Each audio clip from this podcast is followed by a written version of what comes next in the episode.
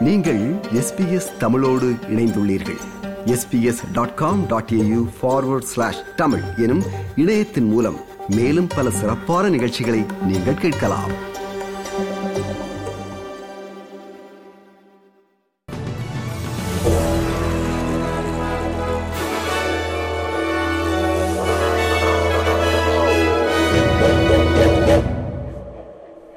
இன்று ஜனவரி மாதம் முதலாம் திகதி திங்கட்கிழமை செய்திகள் வாசிப்பவர் ரேணுகா துரைசிங்கம்.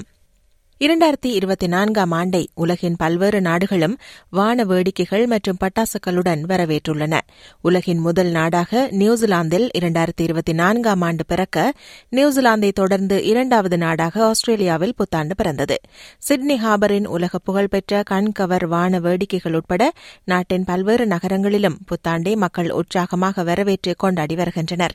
சிட்னி ஹாபர் வான வேடிக்கையை பார்த்து மகிழ்ந்த இருவர் புது வருடத்திற்கான தமது எதிர்பார்ப்பு தொடர்பில் இவ்வாறு கருத்து தெரிவித்தனர் For me, particularly and personally, it's just be kind to everyone, be considerate, and you be kind to others, and people will be kind to you. That's it. I decided to just change it up, start a new year, looking different, everything different, and why not? I'm just starting uni, so I have high expectation for my school life and everything else going on good in my life. Yes. புத்தாண்டின் வருகையுடன் நடைமுறைக்கு வரும் புதிய கொள்கைகளில் ஒன்றாக இன்று இரண்டாயிரத்தி இருபத்தி நான்கு ஜனவரி ஒன்றிலிருந்து டிஸ்போசபிள் சிங்கிள் யூஸ் வேப்ஸ் ஒருமுறை மட்டும் பயன்படுத்தக்கூடிய வேப்களை இறக்குமதி செய்வதற்கான தடை நடைமுறைக்கு வருகிறது.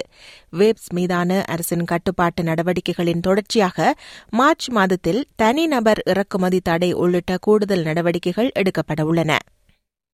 நாடு முழுவதிலுமிருந்து எண்பதுக்கும் மேற்பட்ட உள்ளூராட்சி கவுன்சில்கள் ஜனவரி இருபத்தி ஆறு ஆஸ்திரேலிய தினத்தன்று நடத்தப்படும் குடியுரிமை வழங்கும் விழாக்களை கைவிடுவதற்கான தங்கள் எண்ணத்தை வெளிப்படுத்தியுள்ளன. இந்த நடவடிக்கையானது பூர்வீக குடி பின்னணி கொண்ட மக்கள் மீதான மரியாதையின் அடையாளமாகவும் ஆஸ்திரேலிய தின தேதியை மாற்றுவதற்கான கூட்டு முயற்சியின் ஒரு பகுதியாகவும் கருதப்படுகிறது.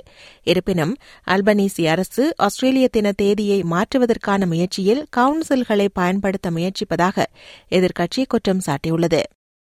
இன்றைய தினம் ஆஸ்திரேலியாவின் கிழக்கு கரையின் சில பகுதிகளில் கனமழை பெய்யும் என்று எதிர்பார்க்கப்படுகிறது. Gold Coast Coolangatta Tamborine Mountain மற்றும் ஸ்பிரிங் புரூக் உள்ளிட்ட குயின்ஸ்லாந்தின் தென்கிழக்கு பகுதியில் வசிப்பவர்களுக்கு நேற்றிரவு முதல் கடுமையான வானிலை முன்னெச்சரிக்கை விடுக்கப்பட்டுள்ளது. பாலியிலிருந்து மெல்பர்ன் வந்த குவாண்டஸ் விமானத்தில் குழப்பம் விளைவிக்க முயன்றதான குற்றச்சாட்டில் பயணி ஒருவர் தொடர்பில் விசாரணை நடைபெற்று வருகிறது.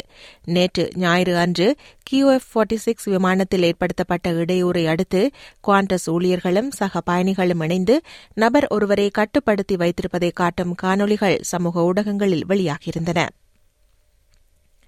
நியூ சவுத் வேல்ஸ் மற்றும் தெற்கு ஆஸ்திரேலிய எல்லைக்கு அருகே ட்ரக் மீது ரயில் மோதியதில் இரண்டு ரயில் ஓட்டுநர்கள் உயிரிழந்தனர். பசிபிக் நேஷனல் சரக்கு ரயில் தெற்கு ஆஸ்திரேலியாவின் பிண்டாரா என்ற இடத்தில் உள்ள பரிய நெடுஞ்சாலையில் உள்ள ஒரு ரயில் கடவையில் வைத்து ட்ரக் மீது மோதியதாக கூறப்படுகிறது.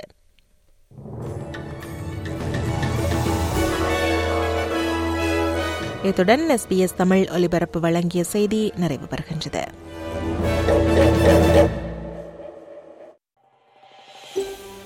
இது போன்ற மேலும் பல நிகழ்ச்சிகளை கேட்க வேண்டுமா? Apple podcast Google podcast Spotify என்று பாட்காஸ்ட் கிடைக்கும் பல வழிகளில் நீங்கள் நிகழ்ச்சிகளை கேட்கலாம்.